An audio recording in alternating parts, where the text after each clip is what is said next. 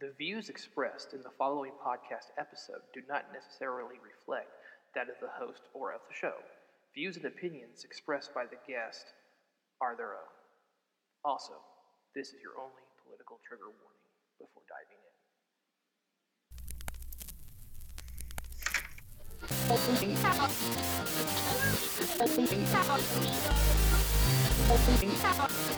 in.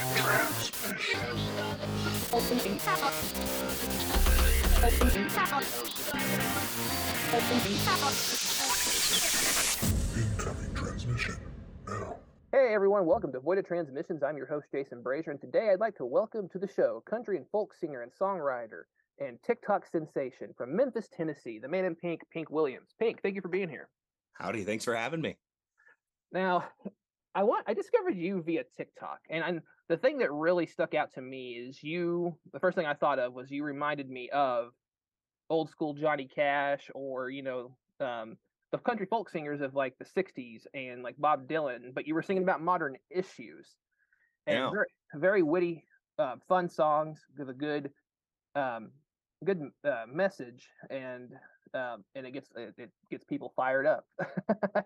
Man, that is the goal. I mean, I think uh, there's a lot going on right now that gets me fired up personally, and uh, I'm kind of tired of people not getting fired up. You know, like it seems Mhm. like every time there's a big historical thing in history, there's always those people that say like it's not a big deal, it'll be fine. No, I'm sure it'll be fine, and they're Mhm. fucking always wrong. They're always wrong. It's always a big deal. Someone's always gonna get you know their rights taken away, and in the 60s and i mean even like folk music started with people like jimmie rodgers singing about working class folks in a way that working class folks had never heard in Mhm. music about you know about them. That's why he became so popular like in the 20s and then that just evolved into you know you got people like johnny cash singing about everything from you know robbing parts from your factory to build your own car or beating up your boss.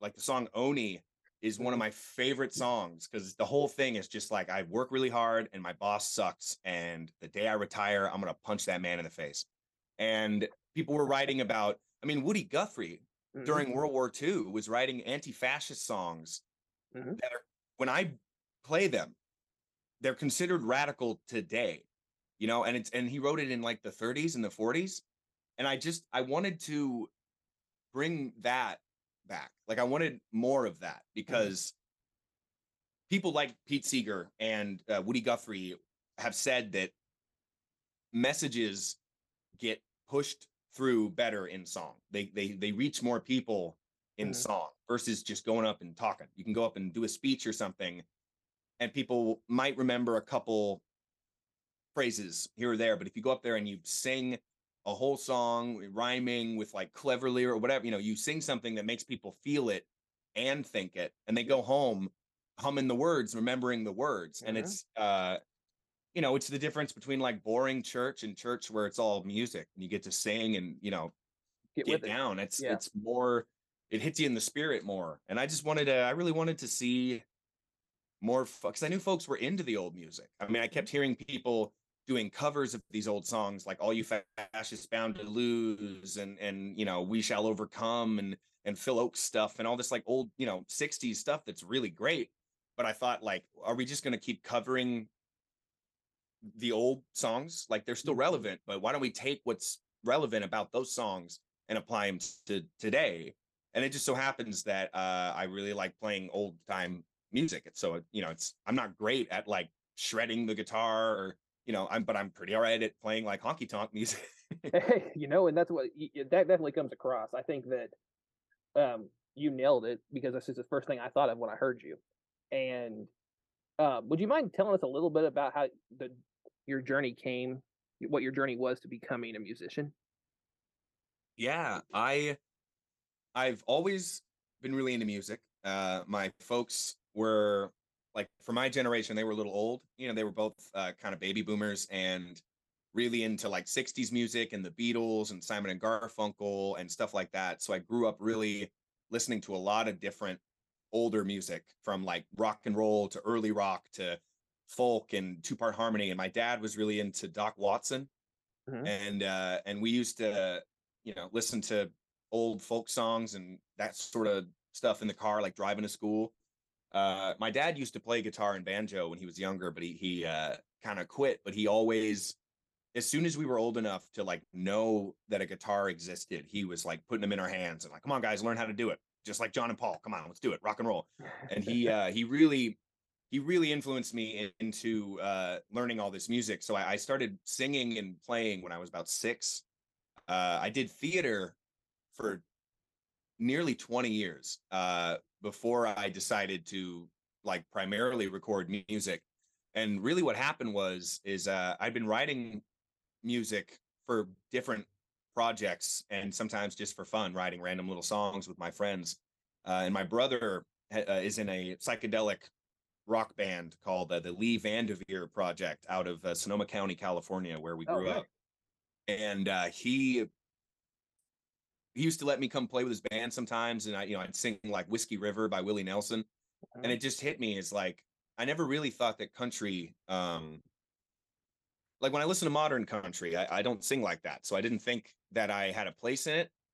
But then I moved to Tennessee for an ill-fated relationship, uh, which is a that's a long story. I actually wrote a song about it, uh, multiple songs about it. But uh, when I moved here, I was just so immediately uh, taken in by the um, the music culture and the history of it, and the history of like Sun Records Mhm. and the early rock stuff and early country and rockabilly and all this stuff. And I had started uh, making TikToks a little bit before I moved, and I honestly, it was it was almost by chance. Uh, somebody, uh, uh, a guy ran a karaoke night at a at a local bar I used to go to uh, in California, and he would always give me these like very flashy clothes that he had like ordered from uh, Chinese fashion websites, like these really loud, crazy clothes. And one night he gave me this pink, uh, like Elvis type jacket, black collar, pink. And I went home and it the only thing I could think of was like Pink Williams, Hank Williams, but pink, Pink Williams. And it just kept kind of like going through my head.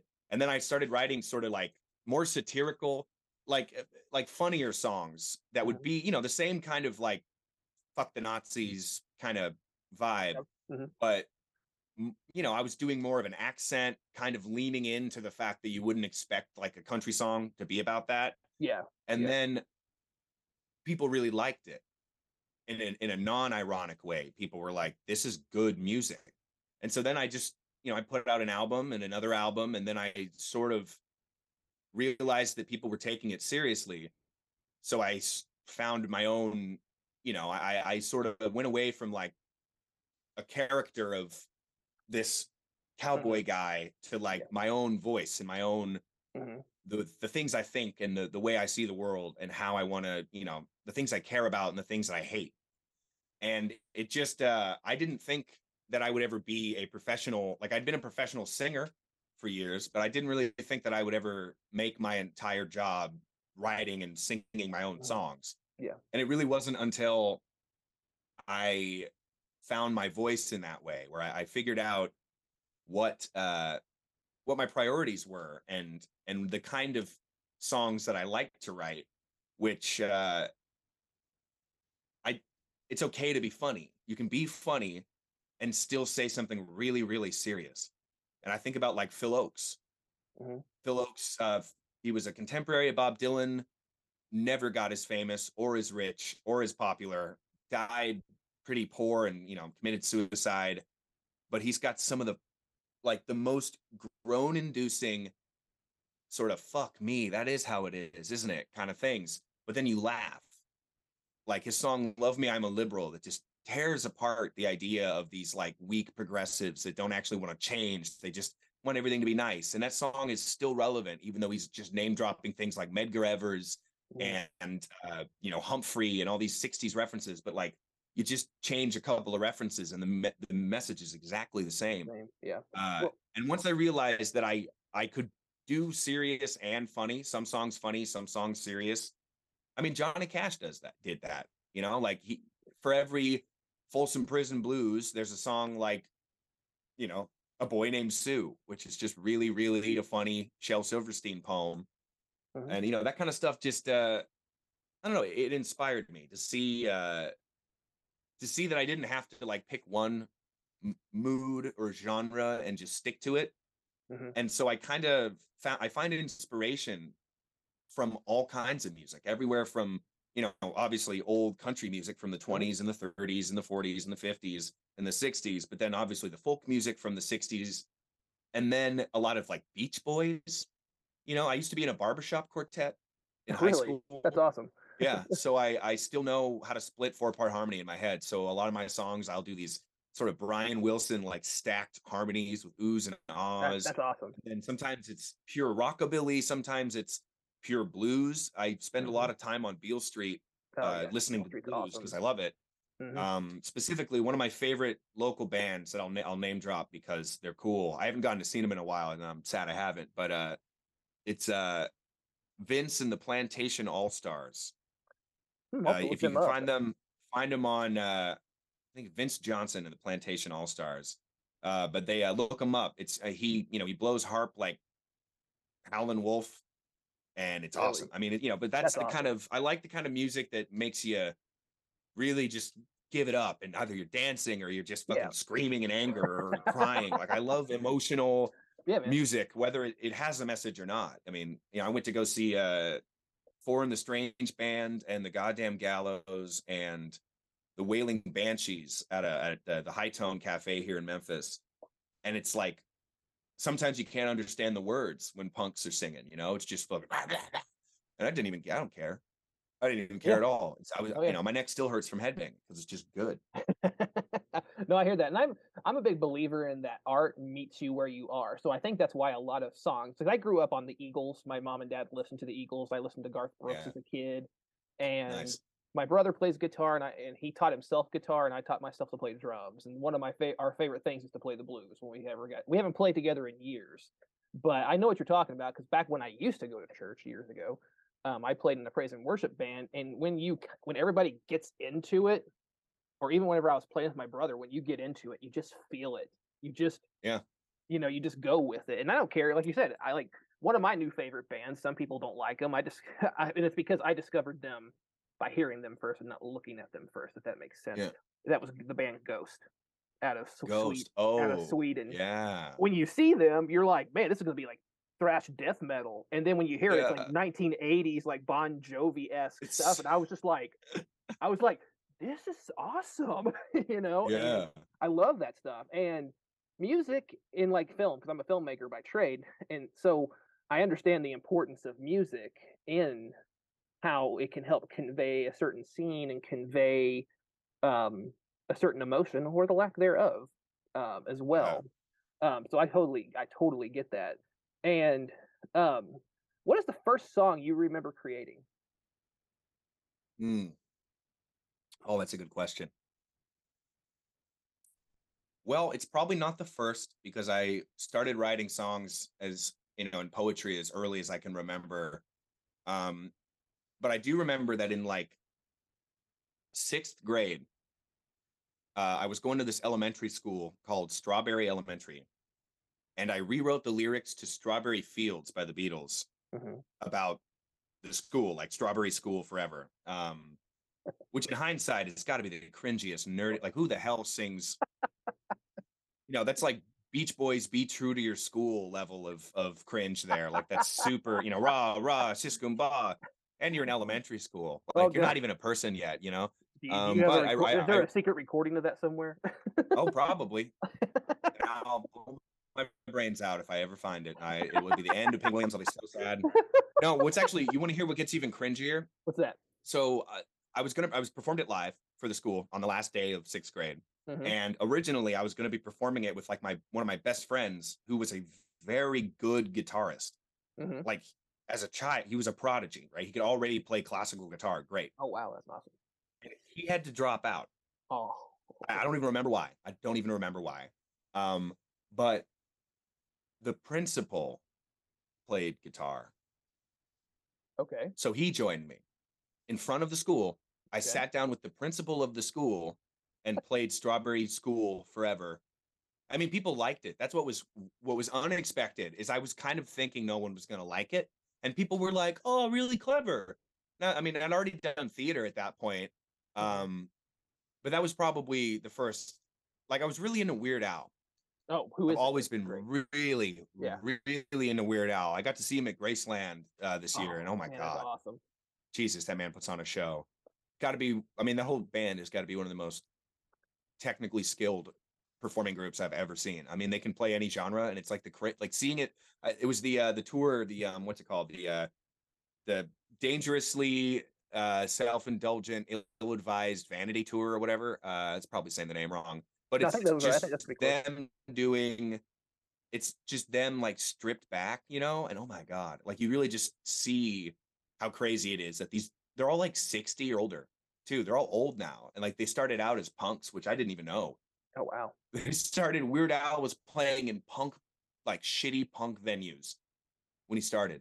That's- Which makes sense, I guess, because he Yeah. kind of is punk rock in a way. I mean, if you're Mhm. singing like rock and roll on an accordion. But uh so yeah, I was really into parodies and stuff when I was younger. I used to listen to the Mhm. Dr. Demento show. I was actually Mm. on the Dr. Demento show recently. That was a goal. That was Oh, that's Boy, awesome. That's he's awesome. still doing it. That's great. he's That's still great doing hear, it. man. That's awesome. yeah, it's uh like online drdemento.com or something. Uh they have like they do it on as this, you know, radio show and they still do the top 5 and the top 10 and they still play new funny music. And it, I was really lucky uh last Christmas season. Uh I wrote a song about Krampus, yes, like a yes, yeah. spooky rockabilly song about Krampus.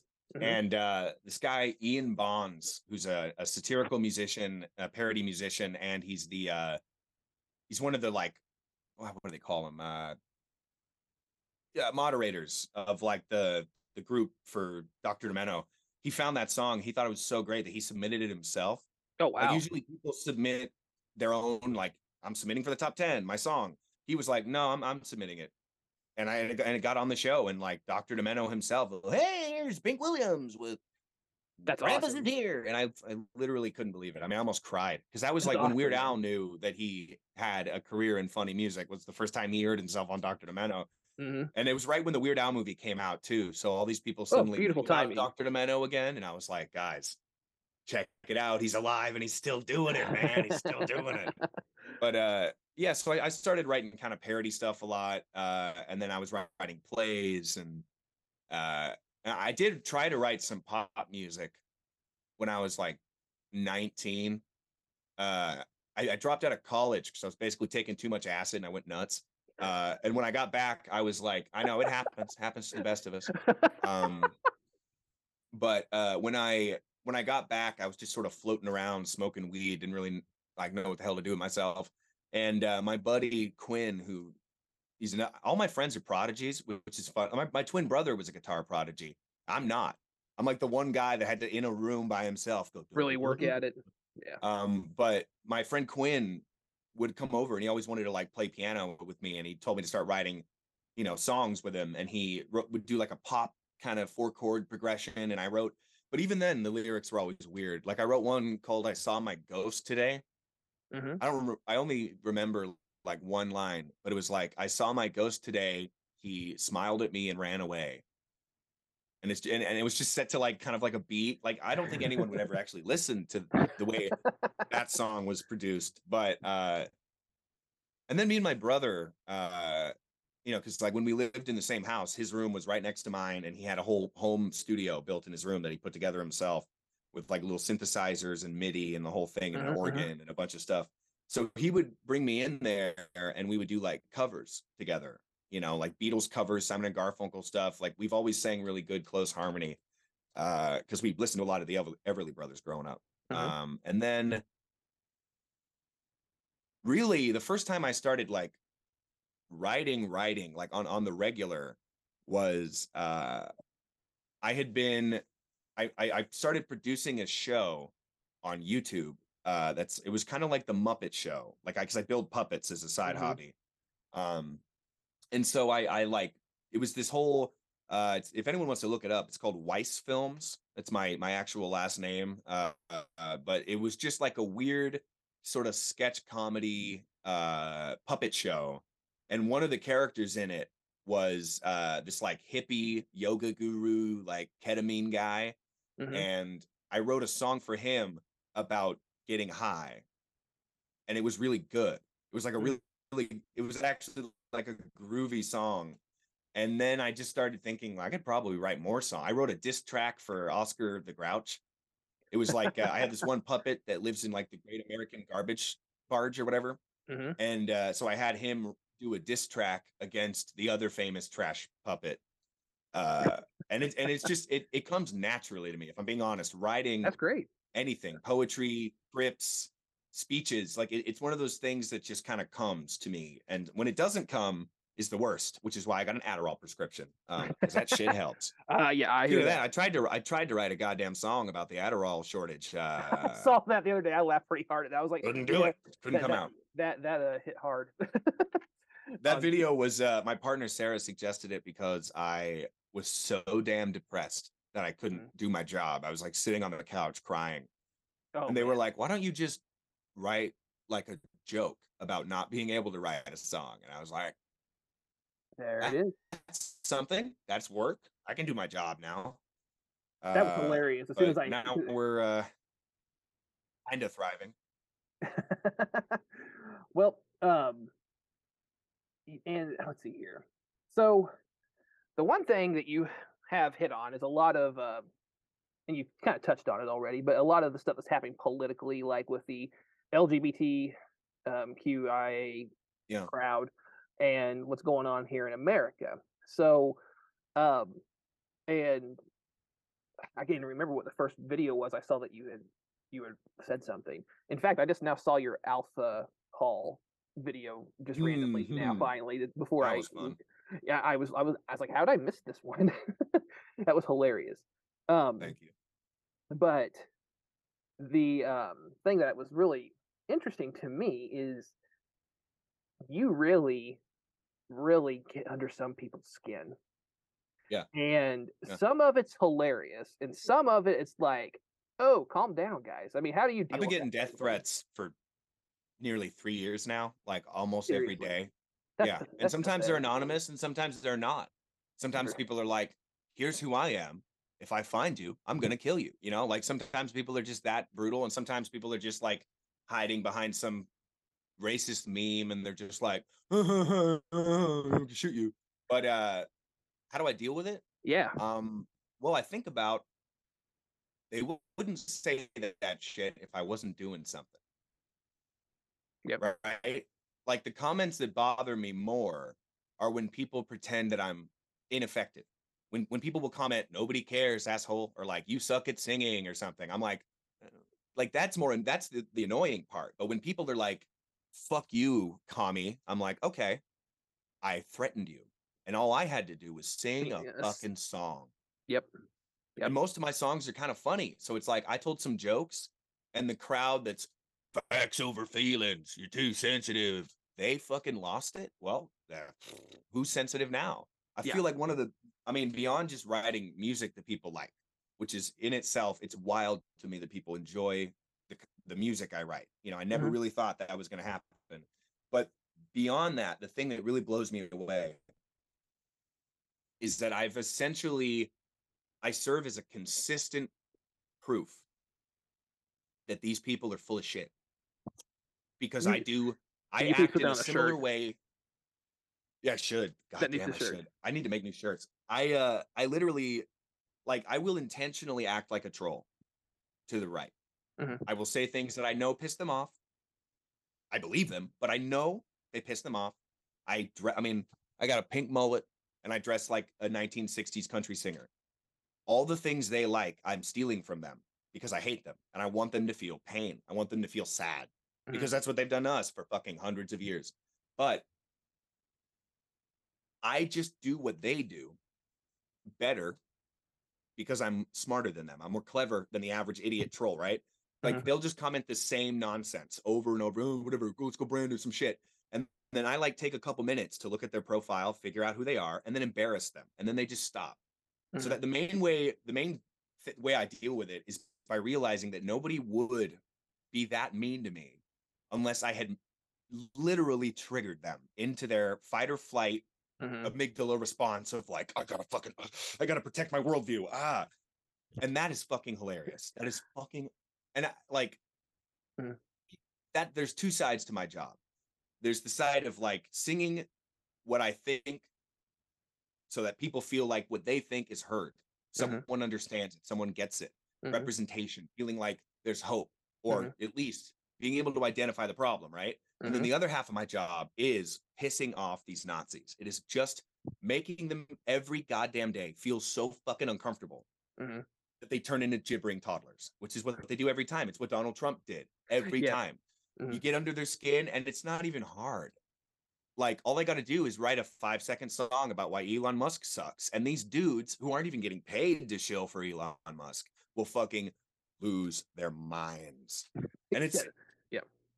You know, like I, I never thought that I would enjoy essentially being a troll, but when you're a troll for a positive reason, I mean, it's not necessarily positive to consistently piss off like a good portion of the the American population.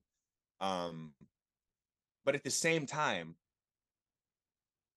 the only other option is to fucking kill them all.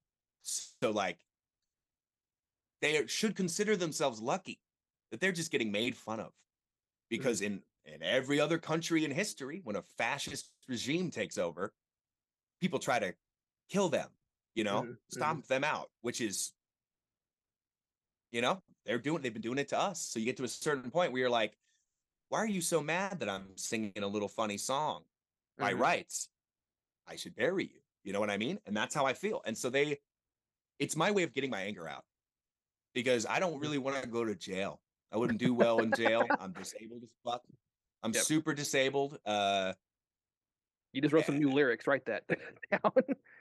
oh man i know i wouldn't do good in jail because i'm way too fucking crazy uh but i uh if i can't i mean i'm, I'm look Mhm. sorry if this is going to put you on on an fbi list but uh i do believe the day will come where anyone who can is going to have to take up arms i do believe it i do believe it i Mhm. mean you've got people you we were talking about missouri before we started folks in every country in every state in the south right now are going as hard as they can to make it okay for queer and trans people to get killed they're just as hard i mean they're and to be honest black folks Mhm. indigenous anybody that isn't a fucking straight white christian Mhm. they are targeting right now and not just targeting with words and with you know like like those assholes have done for 50 years where it's just we don't we don't think they should blah blah blah but now it's like nope bill bill bill bill bill and i think anyone that studies history needs to start looking at what was happening in weimar germany in the weimar republic uh, right right at the beginning of the holocaust because it's the exact same thing you know it's them targeting queer performers and people that don't subscribe to traditional gender roles, dehumanizing them. And now we see in Florida, you can just straight up take a kid. Oh, your kid's trans? They're going in the cage now. You know, they've gotten to that point. So if all I can do right now is make these people so insecure in their beliefs that maybe they question it, that's a win for me. Or maybe they shut the fuck up. That's the other option. Maybe they realize, boy, I look really dumb. Mhm. I look really, even if I still believe, even if they still believe all that crazy shit, they look real stupid. When 30,000 people are like, are enjoying this video and then five people, they're like, you're full of shit. It's like, Yeah. well, you're outnumbered. You're Yep. just fucking outnumbered here, guys. And uh, my goal is that we will outnumber them in real life too. Uh, we'll see Mhm. when that happens. Well, and like Sorry to get all serious there. Oh no, you're fine. This is what this is all about. Man, we're good. It's all good. Well, it's just like you know, I'll, like you had posted here a week or two ago about somebody. You you took a screenshot of what they had posted, and I commented to the guy, and the guy ended up apologizing. I was like, you didn't have to listen to the song. Yeah. It's just like when people start attacking movies. You know, my favorite thing was like, Jason, why? You know, growing up, why why don't you make a Jesus movie? I ended up making one, but it's really funny how that came to be. That's a different story for another time. But Oh, um, um, very low budget silent film esque thing. Anyway, but I digress. The whole idea is like, well, why are you making scary movies? You know, they're scary for different reasons now because they're terrible. But you know, it's like they want you to fit a certain mold, and if you don't do it, they kind of get mad about it. My Yeah. first feature length movie was an hour long western called The Moneymaker, which is on YouTube. People can watch it. And I had to cut this Love scene out. Uh, I do too. I love period pieces as well. And the uh, Moneymaker was very much inspired by spaghetti westerns, but I made it take place in the Midwest. I called it a Midwestern, you know, and That's um, fucking funny. And because people were like, I don't see the deserts. I'm like, what, what the hell do you want me to do? I'm a I'm just a freshman in college. I'm not going to drive my car out to the desert and film this stuff. I can't do that. so you're telling your story. I oh, know. what you, you want to you want a movie about deserts? Go write a fucking movie about deserts, man. I Yeah. get that shit constantly, dude. I get mm-hmm. people.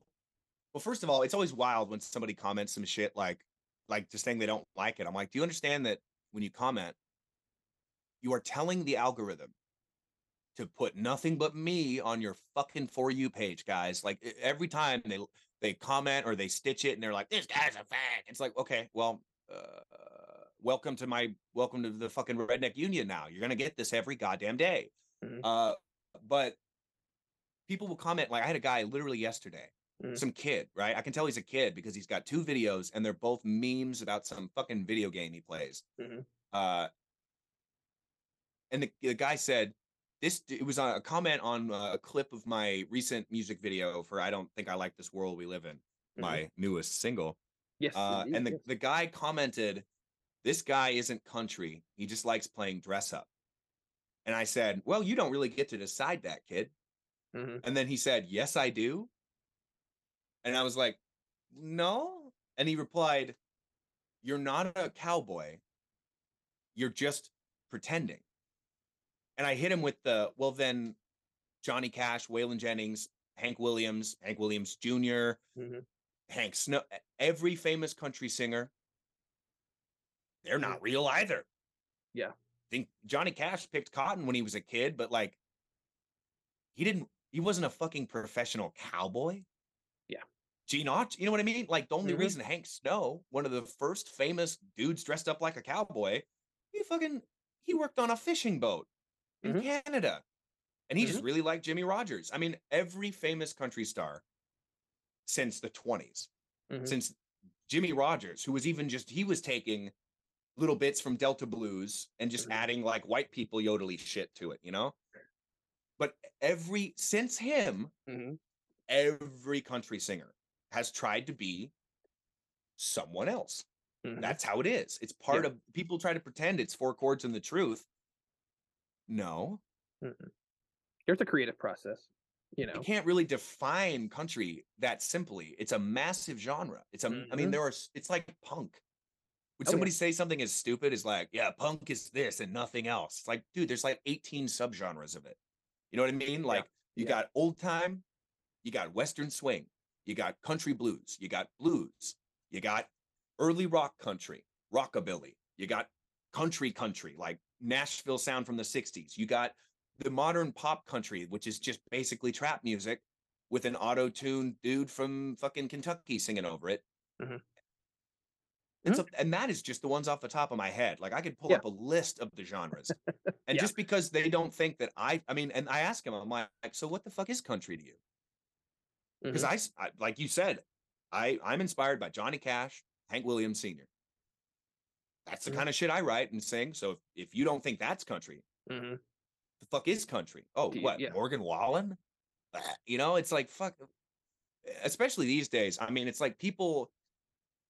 I, I I tried to tell this dude that Morgan Wallen the other day. I made a you know joke about Morgan Wallen, which got rid- I did not expect forty thousand people to like that stupid. it's always the stupid jokes, like a one liner I make about something that people will just go ape over. Ah, fuck Mhm. me, Could, couldn't be my music. But um, this guy was getting mad at me for calling Morgan Wallen pop country, and I was like, "Where do you hear Morgan Wallen when you when you hear him on the radio? What station is it? It's the one they play at the gas station, right? They don't play underground hits at the gas station. They play music that literally any fucker walking in is gonna go, "Oh, I know that song." For the two minutes they're in there, Mhm. Mhm. It's like, why are we pretending that this guy who sings highly produced pop music Mhm. about country experiences, how are we going to pretend that isn't pop? Mm, You yeah, know, you're it's right. like Yeah, people I don't it. understand genre, and it's one of the. I mean, I'm like very neurodivergent, and one of my my special interests is like knowing too much about music, about history of music, about when and where and how and who inspired who and what genre. So hearing people that are like, this is the genre and nothing else, it just drives me nuts. Oh, Like I won't call Yeah. Morgan Wallen not country music, but he's country pop. You know, it's Mhm, like you mhm. can't pretend that like there's a there's a fucking like electronic beat under it. You know, like that's it's like these people are ashamed to Mhm. like what they like, and Yeah. it's kind of a classic right wing thing. They're racist. They don't want people to call them racist. Well, then don't. Be, then change. Like think about the way the world is and adapt, fucker. Or like, you know, it's like you don't find Taylor Swift fans getting mad when people call Taylor Swift pop. Because Mhm. it is. Mhm. And they I mean, you can't say shit about Taylor Swift without the Swifties going ape on you. You know, Yeah, and, and yeah, it's yeah. like they it uh, they're they're wild, but at least they're not ashamed to be like, yeah, I like girly pop music. Mm-hmm. Just fuck, I love they own it. I love like Primus. Not everybody likes Primus. Mhm, If mhm. somebody told me Primus was awful, I'd be like, yeah, yeah, Primus sucks. Yeah. Uh, they know that. That's why they rock. It's like, Yeah. Did people tell Tom Waits that he was a bad singer? Probably. Did he Mhm. stop? Nope. No. Nope. By the way, there's an impression I, I I started learning. I was on a tour with this folk group from Canada, Walker and Wild, and I'd already been doing like a Tom Waits impression for a while, but they really liked Tom Waits. So I spent like the whole couple weeks we were on the road just doing Tom Waits the whole time, like young Tom Waits and old Tom Waits, because like young Tom Waits sounds like Heath Ledger's Joker, Mhm. where he's like, "Yeah, so I'm writing a song about uh, heroin and how much I love cigarettes," uh," and then he gets there turns into this sort of oh kind of thing. You know, it's like uh, Mhm. One of my favorite things is to take songs that aren't Tom Waits songs and then sing them like old Tom Waits because he's just got like it's always kind of jaunty and weird. So I'm trying. What's a good name? Like a random. What's a random song that Tom Waits would never fucking sing? Maybe uh, Um. oh, I got one. How about uh, Dust in the Wind Okay. Yeah, that's good. by Bob Dylan? He'd be like, "How many roads must a man walk before you can call him? Like it's it's just insane, but yeah. God, I love it. God, I love it. No, it's okay. It's kind of like me, and like I, I fell in love with experimental film and surrealism in film, like during the Oh, yeah. pandemic. Man, some people are like, I don't get that. I'm like, man, I, I didn't in college, but I get it now. It makes sense to me in my brain where it's at now. You know, I get Yeah. it. Um, Sometimes it just scratches the itch, even if it makes no fucking sense. Like how, that's how Oh, yeah. David Lynch has a career. Oh yeah, You're oh like, yeah, I don't know what the fuck's going on, but I love it. yeah. It was like in quarantine. I got on Amazon. and I ordered Eraserhead. I ordered Louis so Louis Buñuel films. I like, Dude, I showed Eraserhead to my partner uh, for the first time the other day, and they were Mhm. so disturbed. They were just like, it's a nightmare, man. It's a nightmare. "What is going on?" And I just kept being like, "Yeah, I'm not going to tell you what's going on." And then when it was over, they were like, "What was the point?" And I said, "Exactly." Yep, it's a nightmare. I- Sometimes it- just- y- y- sometimes your mind uh, uh, creates spectral visions. You know, it's like there's no fucking way to explain what the hell David Lynch is doing. Be like the guy meditates a lot and he smokes a lot of cigarettes. Just watch the movie. You know, this is Yeah, yeah, yeah. I Oh, mean, that's, that's that's pretty much it. And I love it that um he was in an interview once and said that Eraserhead was his most most spiritual film, and the interviewer goes, "You watch elaborate it- on that? and he No. goes, no, "No, I won't. It's so fucking funny, dude. Or like how much Mhm. he hates when people like there's this clip of him talking about people who watch movies on their phone. Mhm. And he's like, it fucking makes no fucking sense. It's fucking bullshit. How could you watch a film on a tiny fucking phone? Like he's so angry about it. I know. I, I, One of my favorite things about David Lynch is his like righteous, crazy anger when he's like, you know, just fucking do this. Fucking who cares? Like he's so who fucking cares how long a fucking scene is? Like Yeah, I just want to. That's how I want to be in my life. It's like not mean to people, but just so I over it. Like he Yeah. meditates so much that the the normal things, fuck all that. He's over here somewhere, you know? Yeah, oh yeah, yeah. He's way off in the distance, you know, and he's got some new show he's supposed to be shooting. I don't know if it's done yet. Yeah, I have called. not heard this. It's on IMDb. It's called Unrecorded Night, and it's like 13 episodes, but they haven't like released it yet, or ha- it doesn't have. But it's done by his Twin Oh. Peaks production, so I'm wondering if it's like a, like a, connected to it somehow. But I don't know. Give me more Twin Peaks. Don't explain anything, but give me more Twin Peaks. You know, I know. Dude, Yeah. my I gotta fuck. I gotta tell my old roommate now because him and I w- watched all of Twin Peaks like four times in a row. Seriously, it Oh, was like right when the pandemic hit, we were like, "Fuck it, let's watch Twin Peaks," and then we just did it that over and Over over. and over again. oh man. I still we- have so much of that show committed to memory now, and it's just like, like every time I meet someone who gets it, I'm like, thank God, because no one, you know, no one fucking gets it. Even the people that love it don't get it. oh yeah, I know, right? Um, I don't think well, David Lynch gets it half the time. I don't even know if that's true. I think he just dreams it up, writes down his dream, and films it. Honestly, Yeah. And why would you explain any of that shit to anybody? You're like, what's the movie about? I don't know. he, he may not even know. he, he just he just he just recorded it and said this will look good on film. You know, I just grabbed Kyle MacLachlan and Laura Dern and I said, go. Ah. um yeah, there was one of his that I haven't seen, and I guess Criterion's getting ready to release it. It was called Inland Empire. That movie's crazy. I've heard that, and That I movie's never fucking crazy. I never got to see it, but the Criterion Collection's um doing it and gonna release it. Oh, good. God And bless the bet. Criterion. co- Oh, collection, man. absolutely. Honestly, God bless them. Like Oh, just yeah. every time. Half my collection fucking- is classic. I movies. uh not to admit to a crime. I, who, what do I fucking care? My roommate and I pirate or used my old roommate and I would just pirate like s- I mean fuck the dude bought like a gaming computer so Mhm. he could use it as his television and store thousands thousands of categorized movies and television shows and every time the criterion collection releases one we just fucking find it and pirate it and we're like we we're like yeah go criterion thank you. We have no money. We're not going to give you any money but yeah keep doing it. Like the, the, the problem with being like a fan of media when you're broke as shit you're just like i guess i have to steal this but like please keep making it. Yeah, no, I yeah. actually i was Uh, talking about that band walker and wild uh they're of the uh the sort of like Abbie Hoffman perspective of like steal our music Mhm. which I, I like really ideologically want to be there but i gotta eat man I I, I gotta eat, and this is my job. So it's like it sucks. I want to be like, yeah, fuck it, just make your own merch. But I'm like, no, no, No, guys, yeah. please. Yeah, Everything's get too it. goddamn expensive, and I hate Well, it. 'cause I yeah. hate capitalism, but it's like, what am I gonna do? Not participate? It's Yeah. called being homeless. That's what not participating is. Is they put you out, and then you got to go live out there, and they don't let you be in a house anymore. Yeah, So it's like, ah, yeah, you gotta find that probably the most annoying comment I get is like, oh yeah, I hate capitalism. Well, nice iPhone. I'm sorry. What did you? Do you want me to go be a fucking hermit? I know, right? It's not going to change the system. At least if I have a phone, I can go on there and be like, "Fuck you guys!" Like, uh, what am I going to just sit in the woods by myself? Every time people do that, anyway, the CIA ends up shutting them down, or they end up being crazy, uh, or both. So you know, yeah. I'm not going to start a fucking commune.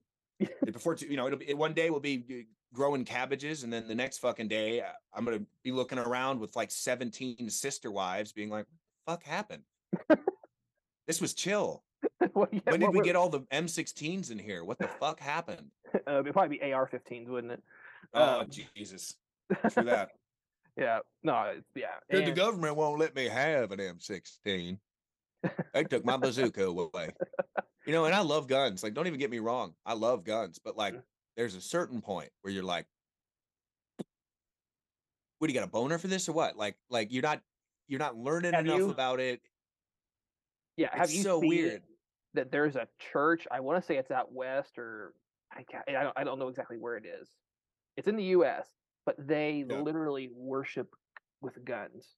They are in the like it's a cult, and the two people sit up front, and they had crowns on of uh, bullets, and then people are all in their um, pews, like holding like they're all guns and stuff, and they're just sitting there going like this, and I'm just like, I'm all for to each their own. Don't get me Yeah. wrong, but you're like at a certain point, you got to go. "D- Do you see what you're doing right now? You're literally like You don't. what kills me, man, why would like let's be honest, right? If Mhm. you're a good Christian, Mhm. one thing should scare you more than anything else.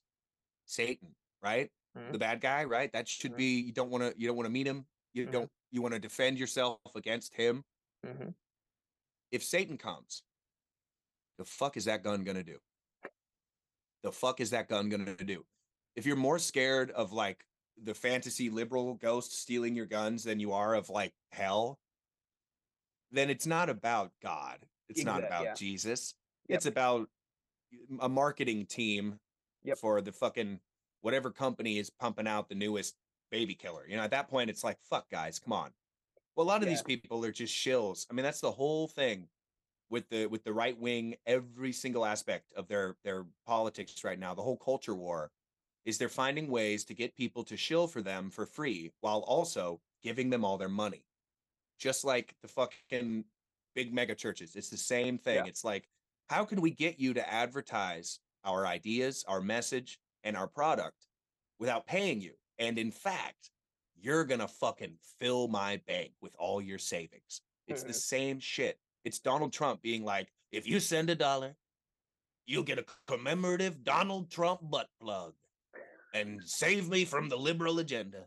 It's like, what the fuck, dude? Like you're just a shill. They're just all shilling for Sorry, that was, a, that was that was a good impression. oh man, I I fuck I was supposed to play Trump. Well, I did this uh back in California, uh, like right in the beginning of the election. My buddy wrote a Bernie Sanders action film. Uh, and I got hired to do the makeup for him and to like be in it and help write some jokes and stuff. Mhm. And had Bernie won the nomination, the sequel that we had planned was going to be a James Bond type sequel where the James Bond villain is Donald Trump. And it was going to be like me in a swivel chair with the whole costume and everything, doing like, I'll get you, Bernie. I'll get you. You'll see one day. Believe me. Believe me. Like, so I literally like I I learned this impression and then Bernie lost, and I'm like, ah fuck. Gotta use it. Use it And somewhere. uh, I did. Yeah. I, I got to use. Uh, I got to use the impression in a video one time. Uh, someone, an old dude I knew, wrote uh, a Christmas album parody commercial. You know, Mhm. like Yeah. that's what I call Christmas. But it was like Donald Trump's Christmas album, and like we came up with a couple parodies, like uh, "You better watch out," "You better not cry," "You better not pout." I'm telling you why. Immigration's coming to your house, like that kind of shit. Or one of them was like, God. you know, grandma got run over by a Muslim, Oh, like that kind of shit. Like just really oh, man. terrible, hacky. You know, well, that's probably my favorite thing about doing Trump is because he's so insane that it, it's just like you get to galaxy brain for a second and just say any weird, insane, rambling shit that just as And long as you get into that character of like I'm God, and- nobody else is right, I'm right. It's terrible. We don't kill politicians like we used to, man. We just don't. We just don't hang them up by their ankles with their shitty partners and laugh at them. We just don't do that anymore. And uh, maybe that's why think- fascism succeeded. So what do you think that is? Oh, I know why. Americans are full of crap. That's why. They're ideologues with no backup. Uh, and it's been like that since at least the founding of the country. I mean, we didn't come, we didn't colonize this land for religious freedom. We didn't, because the religion that we founded in the country is more tyrannical than the Church of England ever was. So that's a lie. We did it to take, right? Just more, more for me, please. Thank you. I want to be an empire like that one we left. Like they said they were against empires and then they founded an empire. So from the get go, America has been all talk, no fucking truth behind it. Take the Civil War. They were literal traitors. If America's a real country with real ideals, all those people probably would have been killed. You know what I mean? If the union matters, if the government believed that the union matters, they would execute people when they seriously damn and I, and I don't even believe they should have that power necessarily. But if they believed what they said, if all that shit Lincoln said, he actually believed, they wouldn't have been pardoned. Germany didn't pardon. They had the fucking Nuremberg trials. Mhm. Sure, some Nazis escaped and then built our rockets, Wernher von Braun, but uh they made it pretty fucking clear in public. Televised, photographed. Don't do this. You will die. The state will take your freedom from you if you fucking act like this. America's too chicken shit to ever do that to anyone white. They'll do it to everyone else, but the second that it's some straight white guy, they're like, what about freedom though? Nixon was pardoned. Yeah. Yeah. If I swear to fucking God, if Biden pardons Trump, he's on the list. You know what I mean? I That- don't I already hate the guy. Don't give me a reason. Don't give me another reason, Joe. Don't give me another reason, man. Because like when the rich are getting eaten, there's not a lot of meat on that old pterodactyl, Joe Biden. But Christ, people are gonna be lining up for that Biden buffet. I swear to God. Come on, man. Hey, folks, don't eat me, please. I'm the president. Uh God. It's, it's the same shit. It's it's it's being ineffectual which is funny for a totalitarian state. It's weird that they're totalitarian so. What do you pussy about it, you know? well, what do you say to some people? Because some people, like right now, we have people saying stuff like, "I'm a proud Christian nationalist," and if you go back and look up, and I even did an episode on Christian nationalism with Hemant Mehta from the Friendly Atheist podcast, and um, if you go back to the history of that word, that it goes back to the 1950s, I believe, with by with a guy named Gerald L.K. Smith. Mm. And Gerald A- L.K. Smith is the founder of the Christ of the Ozarks statue in Arkansas and the Great Passion Play in Eureka Springs. Mm. And I was I had just learned about him when I was working at a news station in Springfield, and one I was talking about it, and one of the, the news director, uh, not- the news director, but he was the assignment editor, Bill Tatum. Love Bill, great guy. He used to do. Uh, he interviewed this guy. He goes, I interviewed that asshole. I was like, oh. and he said he was up at a thing in Ozark, Missouri, talking about his great passion play he wanted to do, and so I asked him about that. But then I asked him about everything he did in the fifties. Uh, they did not. He did not like me after that because he was trying to shed that, but you can't really shed it when you started pu- pushing it. But the thing is, if you actually look up, look him up, Rachel Maddow did a good, th- like a really good uh, segment on him on her show like last year, and she actually played one of his um, speeches. And uh, if you close your eyes and put somebody else's voice from the MAGA movement there, it is verbatim Yeah. what they believe. Mm. and you know, so what do you say to people when they're saying we're not being extreme? Because to me, like when you see the stuff in Florida, some people are like, this is not extreme. And it's like, you guys are trying to ban books too. My answer is you don't say anything.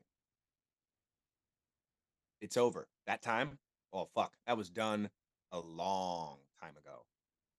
Once America invited Nazis to join our government after World War II, The Project Paperclip, I think that's what it was called. fucking yeah, fucking Yeah. over. There is no talking.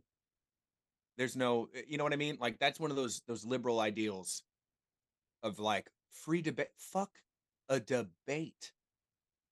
Fuck that. You don't debate somebody who thinks that the totally normal, appropriate way to think is that all trans people should be killed or de-transitioned or put in prison. If you think that, what the fuck am I going to say to you that's Yeah, going to change your mind? There's nothing. yeah. It's like the reason, and here's the thing the US government knows that. They didn't show up with handshakes to Waco. Mhm. They didn't. They brought guns. That's Yeah. how it goes. They get it. That's why that's why we know that they like it. Because if they didn't like it, they would execute them all. Yeah. Fuck, it took them no time to kill millions of Native Americans. It, fu- it took them, it's there's a machine built to do it. The machine is just waiting there. You know what I mean? The whole organization is just, oh, who's the new- Muslims? All right, get the cages. They've been Mhm. doing this for 60 fucking years. They've been doing this since FDR sent all the Japanese Americans in internment camps. It's the same fucking system. Yeah. They just don't use it on white people unless they're trans now or queer, I guess. Uh, or, or it's starting to even turn where they're getting mad at white people, straight white people, for interracial relationships. Even they're they're just tearing it. They're tearing everything they can down because they. Well, it's really it's their it's the, the whole thing that their entire politics is wrapped around. It's the exact same thing that Hitler said. It's the replacement theory. Mm. It's the idea that if we allow people that are different than the culture to freely and openly express themselves, then our culture will die. Which has never been true historically. And it's pretty Mhm. fucking arrogant for any American to say that when there is no such fucking thing as American culture without taking a little bit from every other culture, every other European Yeah. nation, fucking Africa, India, China, Japan, everywhere. We have Mhm. taken language, food, culture, clothes, ev- music, every little fucking thing that we can usurp and call American, we do. But then we can't handle the idea of the culture not being owned by us. You know, that's the real thing. It all comes from the same place, and they just change who's replacing them. Yeah. You can convince a convince a bunch of cisgendered women hmm that trans women are going to replace you. What now the new Nazis are liberal TERFs. They're still fucking Nazis. They're still Nazis. They're spouting the same ideology repackaged with a yoga mat. But it's the same shit. It's Mhm. point out the enemy. It's always because of their race, gender, sexuality, religious beliefs, or Mhm. leftism. It's something a lot of people forget about Hitler. They called themselves the National Socialist Party. Mhm. They were not socialists. They were, in fact, anti communism, anti socialists. They were literally openly. That was the main goal of Hitler was to eradicate communism. And to him, the Jews were communist, trans people were communist, Romani people were communist. Mhm. Anyone that's the enemy, they're communist, right? Yeah. No fucking different than what recently fired asshole Tucker Carlson has been saying about the Marxist woke agenda for the past nearly a fucking decade. It's li- it's the same ideology repackaged and sold. And it's the same thing as the Daughters of the Confederacy rewriting American history to make it seem like slavery was real good and that the, the good old boys in the Confederacy weren't totally traitors. Mhm. And look, I don't fucking like this country, but a traitor's a traitor. You know what I mean? Like, if you try to overthrow the government, don't lie about it. Like, I'd have more respect for the Confederacy if they were honest. If they were just like, yep, my grandpappy loved owning black folks and he fought for that. I, even if you agreed with him, at least you're not fucking lying about it. It's the Yeah. same thing with these Trump people that say, I'm not racist. I'm not homophobic. I just think all the gay people should be uh, home and I shouldn't have to see them ever. It's like, don't be a pussy, dude. Don't lie. Mhm. Tell me how I'm not lying. I say exactly what I fucking believe in front of Mhm. anybody. Mhm. And sometimes I get threatened, sometimes I get hurt, whatever. But these people are so they know they're wrong. They they grew up reading the Bible. They know that Jesus wouldn't like this shit. They know that. If they Do didn't, they wouldn't pretend they're not doing it. You know? Yeah. Do you think the we're getting to a religious conversation too here? Yeah. Um, down the rabbit hole we go. Um, a lot of the MAGA, not everybody, but the majority, it seems like, um, follow. Jordan Klepper put it best. he was at a rally. He's the guy that hosts the. He does all the stuff on um. Comedy Yeah, he's the yeah. yeah, I like yeah, him. always going to the MAGA rallies and kind of lampooning them.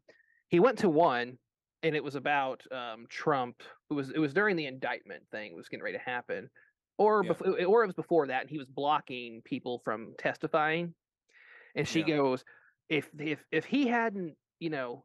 If he really had done this, he'd be trying to block people from blah blah blah blah. And Jordan Yeah. Klepper goes, "Y- y- "You realize that he actually is trying to block people right now. And she was paused for about a minute.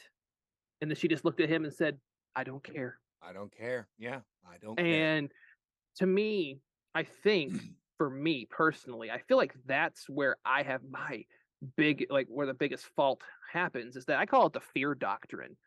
No mm. matter whether it's using weaponizing religion or if it's weaponizing politics or whatever, you people are told to, taught to fear everything.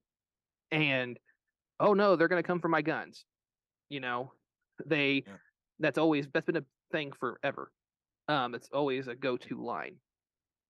And um it, it goes back to the religious side of it where oh if you don't follow jesus and do this you're going to go to hell No. which i'll be honest um they told when i was a kid at the church i was going to my parents or my and my family didn't tell me this but some people at this church did when i was a kid and they were like you know if your next thought or breath isn't for jesus you're sinning essentially will you tell like a eight year old that and I started realizing that, oh, shit, I haven't prayed or whatever or thought about it. And I would start praying, asking for forgiveness. That created OCDs for me that lasted up until probably my um, college years. I have what I call flare ups now, but um, as soon as I stepped away from church, 95% of those things just stopped because my mind automatically like Yeah. uh, uh, matched that. And so to me, this this fear doctrine is the same thing. Well, there was a lady, I love her to death. I didn't say anything to her. This is years ago before Trump. And something was happening in Springfield. And this, I'm sure you've heard of James River. Have you heard Yeah. of that church? Yeah. Um, Yeah. There had the big toe incident here like a month ago. Anyway, but um, they were trying to hand out. I think they were trying to hand out like signs to put in people's yards of how what people should vote on. And I was like, that's not right. That's not what I go to church for, or anybody should go to church for. And she said it in this most sweet way, and I bit my tongue. So, because I didn't want, she was a sweet old lady, and I just didn't want to argue with her at that time because I was, I was in the beginning of my deconstruction, and because I can have a conversation with anybody, I don't need to yell at them. And at that point, I was just trying to figure things out. But anyway, she said, "Well, Jason, I have to have some uh, somebody at church like tell me who the godly person is to vote for." And I thought in my head, and said, "That's part of the problem because Yeah. you're not thinking for yourself, and that and they're using the Bible and church to manipulate you." And when I started seeing that from you know people, it just really ate at me. And then when 2016 came along and you saw it get kicked into like shift into overdrive, I was just like, I'm done. Like I can't do this anymore. And it, you know, and then I went on my wild uh, uh movie binge of movies I was told never to watch as a kid. And uh Oh boy. yeah, and uh, been what I've been doing with my partner. My partner grew up uh, in a religious cult, and I've just spent the Really? constantly being like, "You never saw SpongeBob?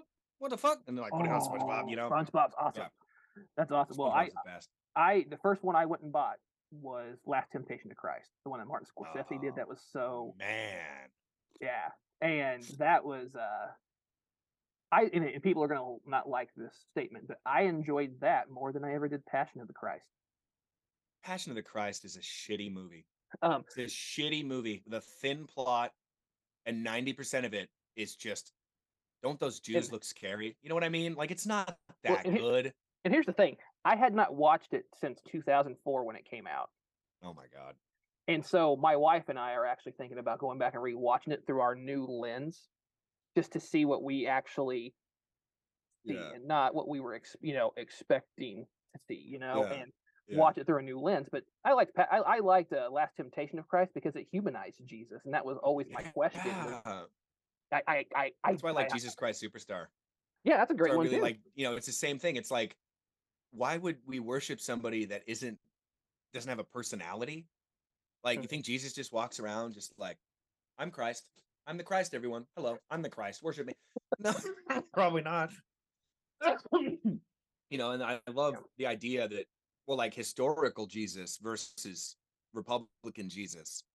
Yeah, It's white like Jesus. fucking night and day. It's like, oh my god! Like you took a guy openly decrying the rich, openly calling for like a a, a table tur- flipping fucking revolution of Rome, of like getting the Romans the fuck out of like. uh, No, no, it, no. He he loves America.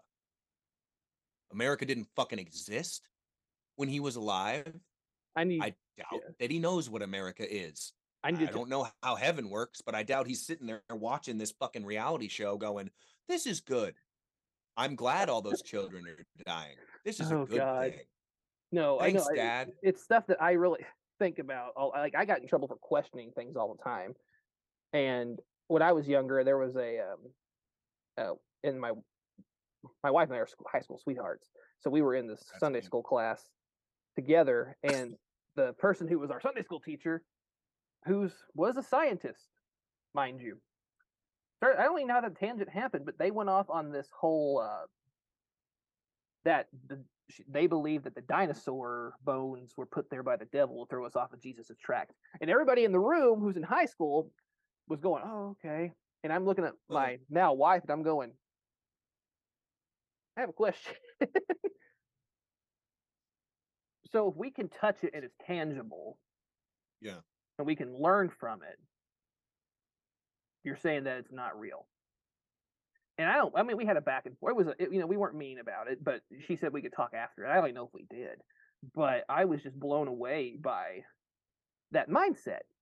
Yeah. Um, but it's that type of mindset that you see now with a lot of people. I have a friend who's a former pastor, and I think he still does some preaching, but um, one of my best friends, and he and I were talking. He he grew up as a Republican. He knew I was liberal, but the thing is, he and I have always had respect for each other. And he would sit there and he'd bring something up, and I'd bring something up, and then we both would be like, you know, that's an interesting thing. So what about? I hadn't thought of it like that. What about this? And we would come to our own conclusions, and sometimes we would kind of change our opinion about something just because we talk. And I'm like, Yeah. before Newt Gingrich came into politics, you, people can look this up. He was the one who really started that whole wave of like extremism. It's our way or the highway. Make them look bad.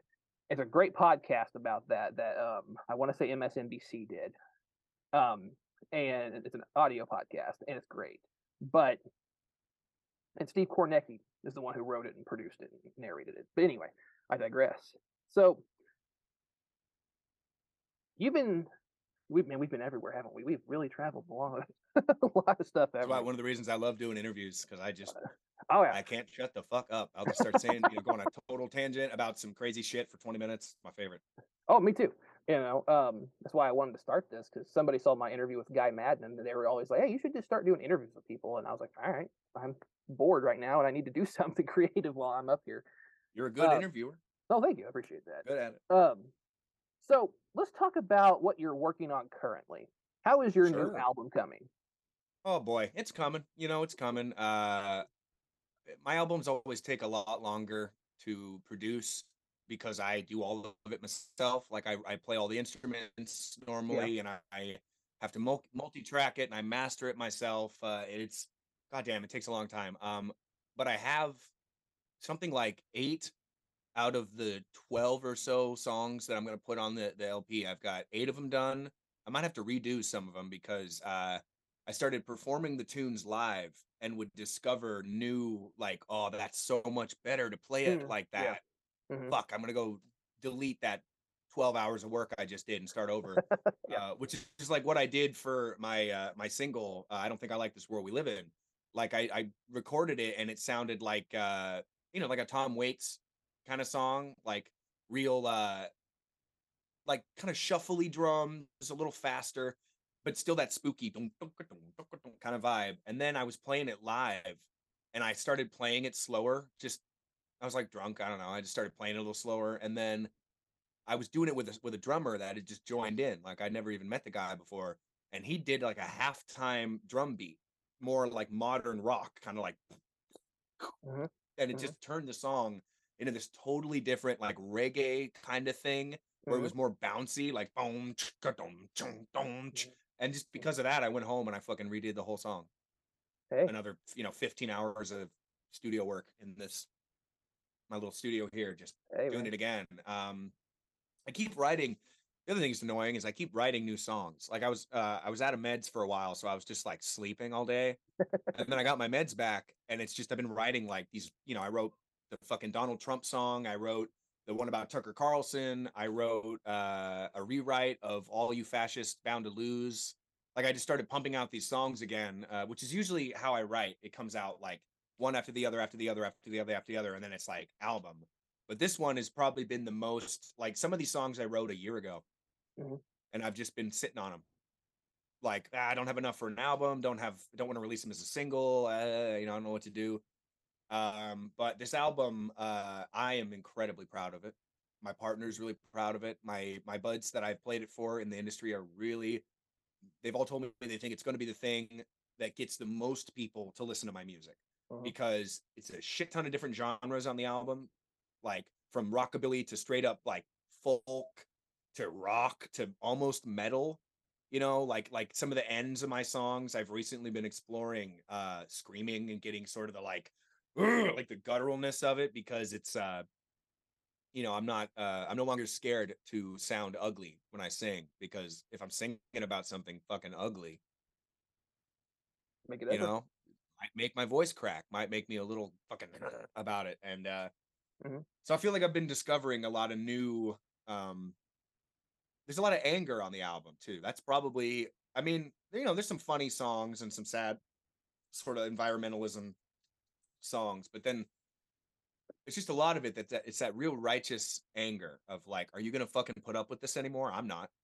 Mhm. and that's i i feel like it's it's helped me process a lot of the way i feel about stuff. Mhm. like now when i go to walmart and i see that everything is fucking three times more expensive than it was the last time i went to walmart my lyrics pop into my head. I start thinking they raise the price of the things that we need because they know in the end we're gonna die or pay and it's uh it's helped me it's like therapy for me honestly this album uh Mhm.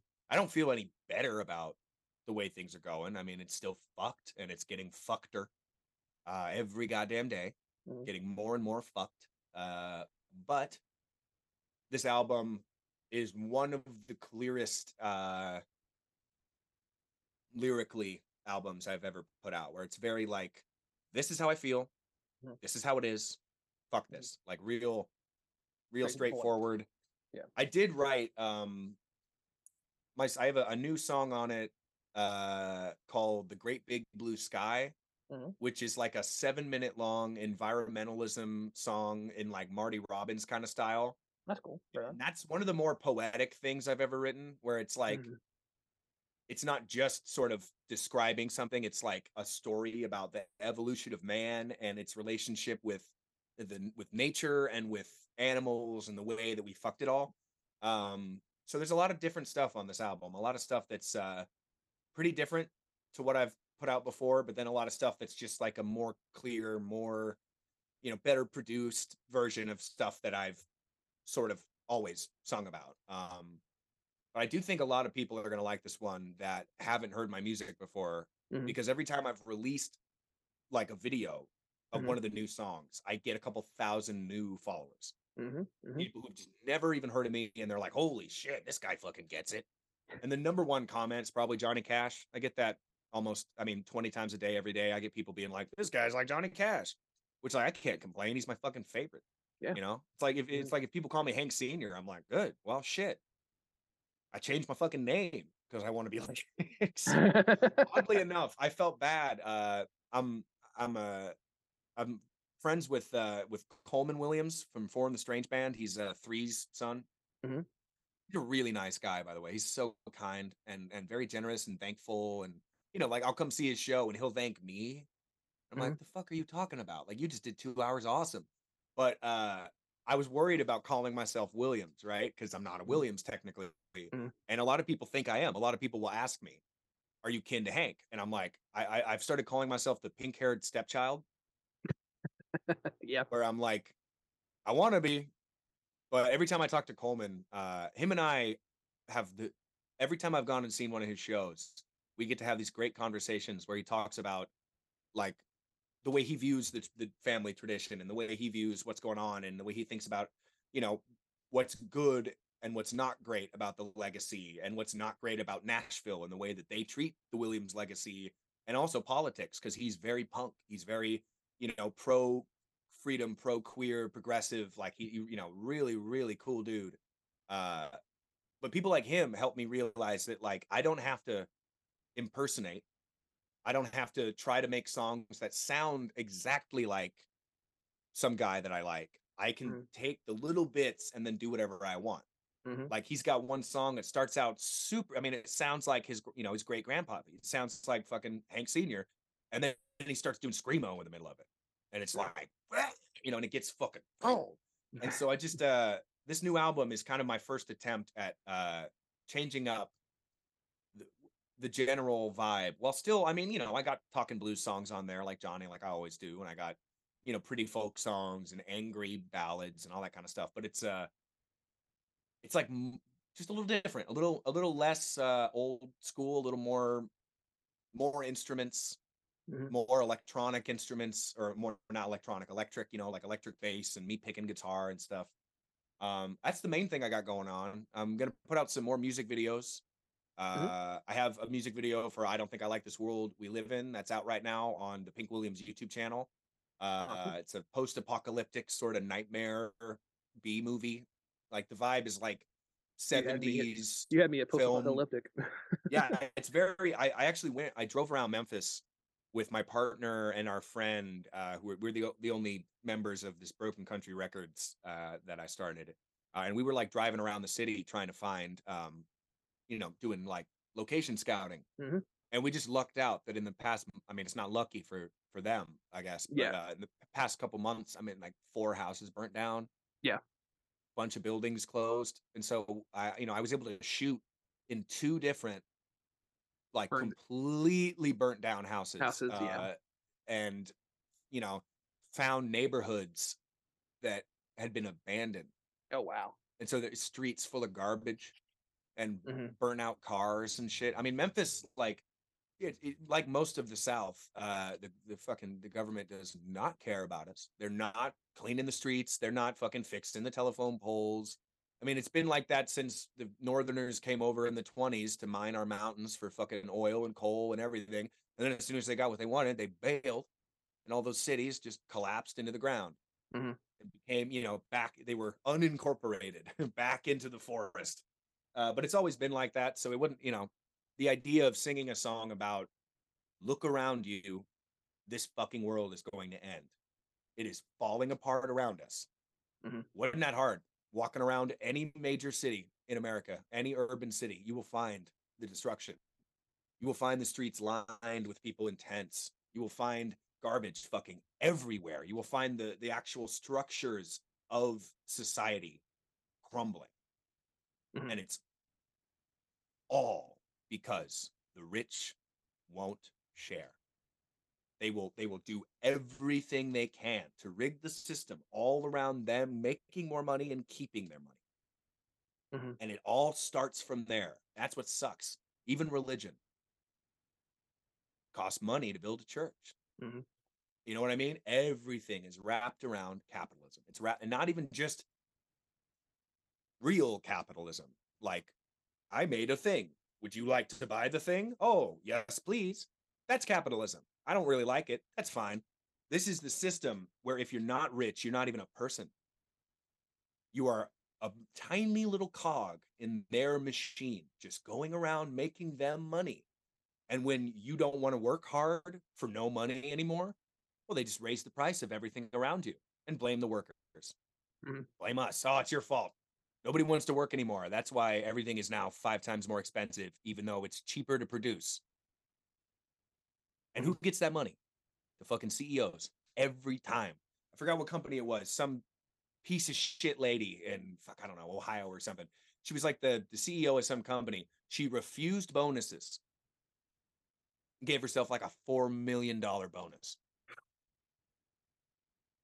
And then she tried to someone in an interview was like, What would you say to employees that questioned that? And we're like, why? She didn't even care enough to come up with an actual answer. It was just fuck them, basically, you know? It's just like a polite way of saying, I don't fucking care. They're Mhm. the workers. This is my business. And I think that that has pretty much destroyed every single shred of fucking decency and hope in mankind, especially in America. And every country that directly trades with America has been poisoned by it. you know, and this song is just if I'm the last man on earth, I'm screaming to God. What happened to the world we used to live in? What happened? What the fuck happened? And uh there's a lot of songs on the album that are sort of that vibe where it's like, I think things are probably too far gone to save, but Hmm. what if we tried? What if we started trying for once? What if, Mhm. if we actually did something? What if we stopped pumping poison into the water? What if we stopped putting people in prison for anything? For fucking any fuck a prison. You know what I mean? Like it's not gonna. It, it- no prison has ever stopped a criminal from being a criminal. It teaches them to be sneakier Mhm. or to be scared, right? All these little things from prison to healthcare reform to gender, everything is being held down because the rich don't like it. Because the more freedom that the worker has, the more freedom that the cogs in their machine have, the harder it is for them to buy a new fucking yacht. The harder it Yeah. is for them to spend seven weeks out of the year golfing in Hawaii. Like it Mhm. just gets harder and harder for them to have no worries. Mhm. That's all they want is no worries. They don't want to have to do anything. They don't want to have to think about. That's why fucking Steve Jobs, people, you know, oh, it's so cool. He wear the same outfit every day. He's just a fucking dude that wants no responsibilities. It's a child's mindset, you know. You you walk around like I want somebody to serve me. I don't want to make my own food. I don't want to fucking get dressed even. Fuck that. And so they get so rich that they never have to make another choice in their fucking life. And we ask them to make simple choices. Hey, stop building cars that blow up. No. Mhm. Hey, you know, stop stop pumping all that nuclear waste directly into the lake. No. Because that means I'd have to do something Mhm. and maybe lose some money.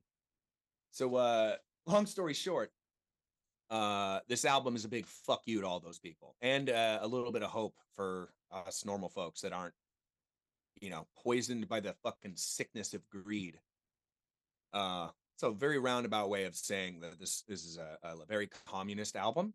Uh that's why the that might be why it's entitled uh, Call Me Cowboy. Uh, that is the name of the album, Call Me Mm. Cowboy. I keep calling it Call Me Country, uh, but that's not the name of the album. It's Call Me Cowboy. Okay. I do. I I- got to tell myself that because every time I do a show, my partner ends up screaming, "It's Call Me Cowboy," because I just keep fucking it up. Keep messing. Um, yeah. Hey, do you want to hear? Uh, I could play you one of the play that tune I was talking Ab- about. if you wanna hear it. absolutely, yeah, man. I was getting ready to ask. Let me oh, try not to knock on my shit over as I grab this guitar here. This is uh one of my newer guitars. It's I got it from uh it's a Recording King resonator. I fucking love Recording King, by the way. Uh probably my favorite guitar company because they make and I'm not sponsored yet, but uh, I might actually get to eventually. We've been talking about it a little bit on in the DMs. But they're like a, a Nashville-based company, I think, that makes these like retro style guitars. Uh, and right now, my two main guitars are uh, both Recording King, and they do like uh, you know a lot of like they have a whole series called like Dirty Thirties, where they do these like super thirties kind of bluegrass picking guitars and shit. Mhm, This like a free ad. I just literally love these guitars. Like I actually love them so much. Um, how's that sound? I might need to That's fine. Do what you need to do. So I can hear this out here. Yeah. Here, I'll even mute you so we can hear you more. I'm gonna put a little reverb on this mic so I sound spooky. Okay. Yeah, this new mic is sick because it uh it's got like an echo button and a Oh. couple different settings and you plug it into an iPhone. Very cool. Oh, that sounds pretty neat. Okay, let's give it a try here. All right. I'm gonna mute myself so we can hear you. And what's the song again? This is uh I don't think I like this world we live in.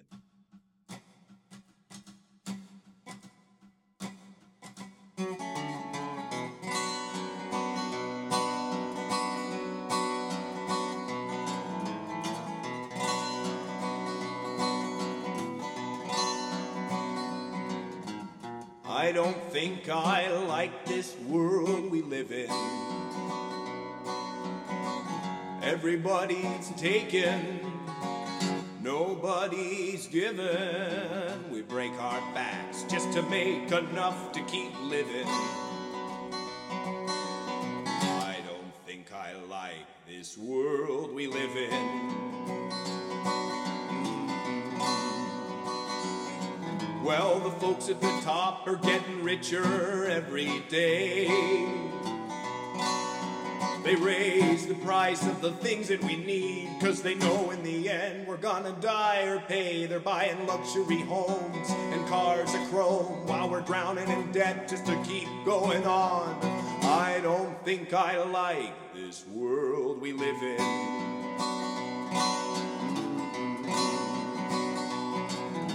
The folks at the top say nobody works anymore. Why would we want to work night and day just to barely afford to be poor? You can call me a lazy bum, but I can't call that living. I don't think I like this world we live in.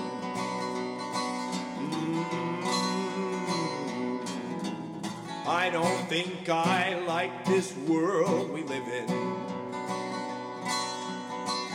Everybody's taken, nobody's given. We break our backs just to make enough to keep living. I don't think I like this world we live in.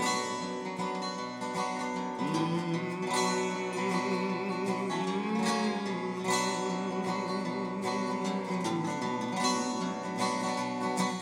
This world of greed and industry will burn. When the smoke filled sky cries acid rain and the ocean starts to churn. When man and beast have nearly gone extinct, the last person on earth is gonna stop and think what happened to the world we used to live in?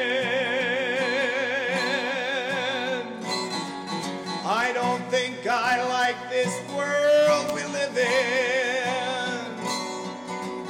Everybody's taken, nobody's given. We break our backs just to make enough to keep living. I don't think I like this world we live in. No, I don't think I like this world we live in.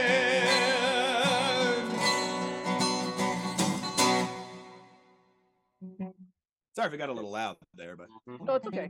That's good. Great. Thank you. Um, oh yeah, that welcome. great. And I think that's a good way to end the show. And so Yeah. I, I just want to say thank you for taking the time to Oh, of chat. course. And um, yeah, um, I look forward to uh, hearing your new album when it comes out. And Thank you, uh, now it's time for shameless plug time. Plug everything you have. Cool. Shameless plug time. Oh, let me get that echo off there. All right. Shameless plug time. So uh, if y'all want to follow me, uh, you can follow me all over social media. I'm on TikTok, Facebook, Instagram, YouTube. But I was on Twitter until I uh, made fun of Elon Musk too much. Now I'm not. Wonder how funny how that happens. Free speech, right?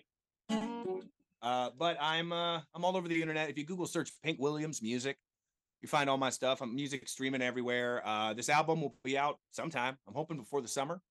Uh, so then I can like hit up some summer gigs playing this stuff. Um, what else? Uh, I mean, just you know, down with capitalism. I guess that's my main plug. Is uh, you know, if you f- see a Nazi in your neighborhood, kick him in the nuts for me. It's, you know, it's, All right. shit, that's what I'd love to promote. I'd love to promote uh, punching Nazis. That's that's what I'm here to promote. Actually, me on Oh, Jimmy Fallon. Hey, what would you like to promote? I'd like to promote a general sense of anti-authoritarianism, um, communist values, uh, gender expression, a couple of things I could promote. And I wrote a song. oh, well, Pink, thank you for being on the show, and um, uh, I'll be checking out your music as soon as it heads out, and maybe we'll touch base down the line after you've released it. That would be great, man. Thank Right. you.